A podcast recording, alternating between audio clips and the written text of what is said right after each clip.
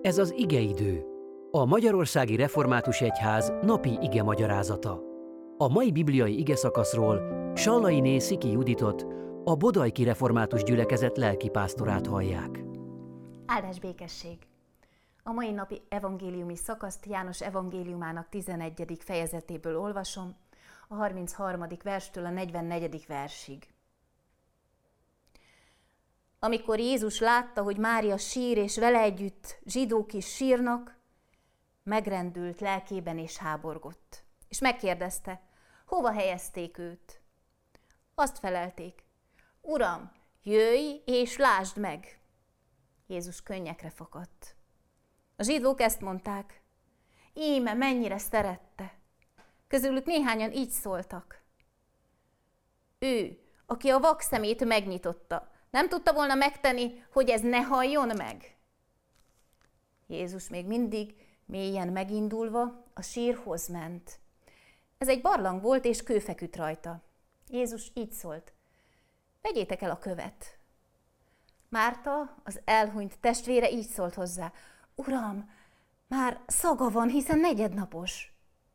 Jézus azonban ezt mondta neki. Nem mondtam-e neked, hogy ha hiszel, meglátod az Isten dicsőségét. Elvették tehát a követ, Jézus pedig felemelte a tekintetét, és ezt mondta. Atyám, hálát adok neked, hogy meghallgattál. Én tudtam, hogy mindig meghallgatsz. Csak a körülálló sokaság miatt mondtam, hogy elhiggyék, hogy te küldtél engem. Miután ezt mondta, hangosan kiáltott. Lázár, jöjj ki! És kijött a halott lábán és kezén pólyákkal körülkötve, arcát kendőt akarta. Jézus így szólt neki. Oldjátok fel, és hagyjátok elmenni.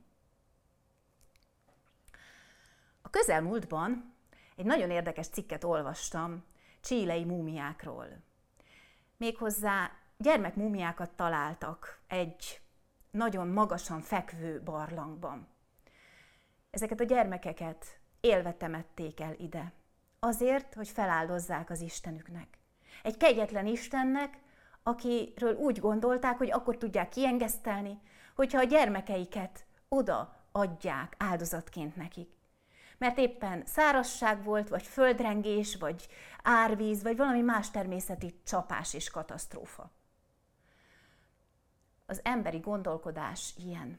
Az Isten kegyetlen, érzéketlen, nem ért meg bennünket. Ki kell engesztelni, tegyünk ellene valamit. Ez a történet megmutatja, hogy az Isten nem ilyen. Jézus erről tesz bizonyságot. A mi Istenünk érző Isten, aki képes a mi fájdalmunkkal együtt fájni, velünk együtt sírni.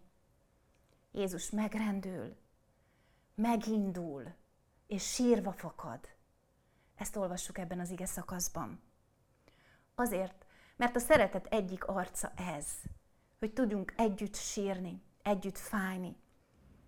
Amikor fáj valami, beszűkül a tudatunk. A mi fájdalmunk a legnagyobb, és csak magunkra koncentrálunk. Ezzel szemben Jézus, miközben a fájdalom útján halad a kereszt felé, nem a saját gyötrődésére és fájdalmára figyel, hanem felfigyel a másik emberére, Máriára, Mártáéra, és odahajol hozzájuk. Feltámasztja a negyed napja halott Lázárt. Isten dicsősége meg a halálon is felül emelkedik és megmutatkozik. És ezért szól Jézus így, oldjátok fel, és hagyjátok elmenni. Nem csak azért, mert meg van kötözve, mert el volt temetve, hanem ez a felszólítás nekünk is igen-igen szól. A megtért, feltámadott embert oldjuk fel a múltja bűneiből, hagyjuk elmenni. Ne kötözzük őt meg, ne akarjuk őt a múltjában látni. Ne akarjuk visszataszítani a múltja megkötözöttségébe oldjátok fel.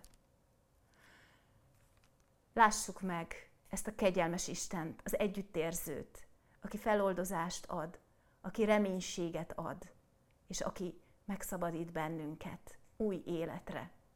Amen.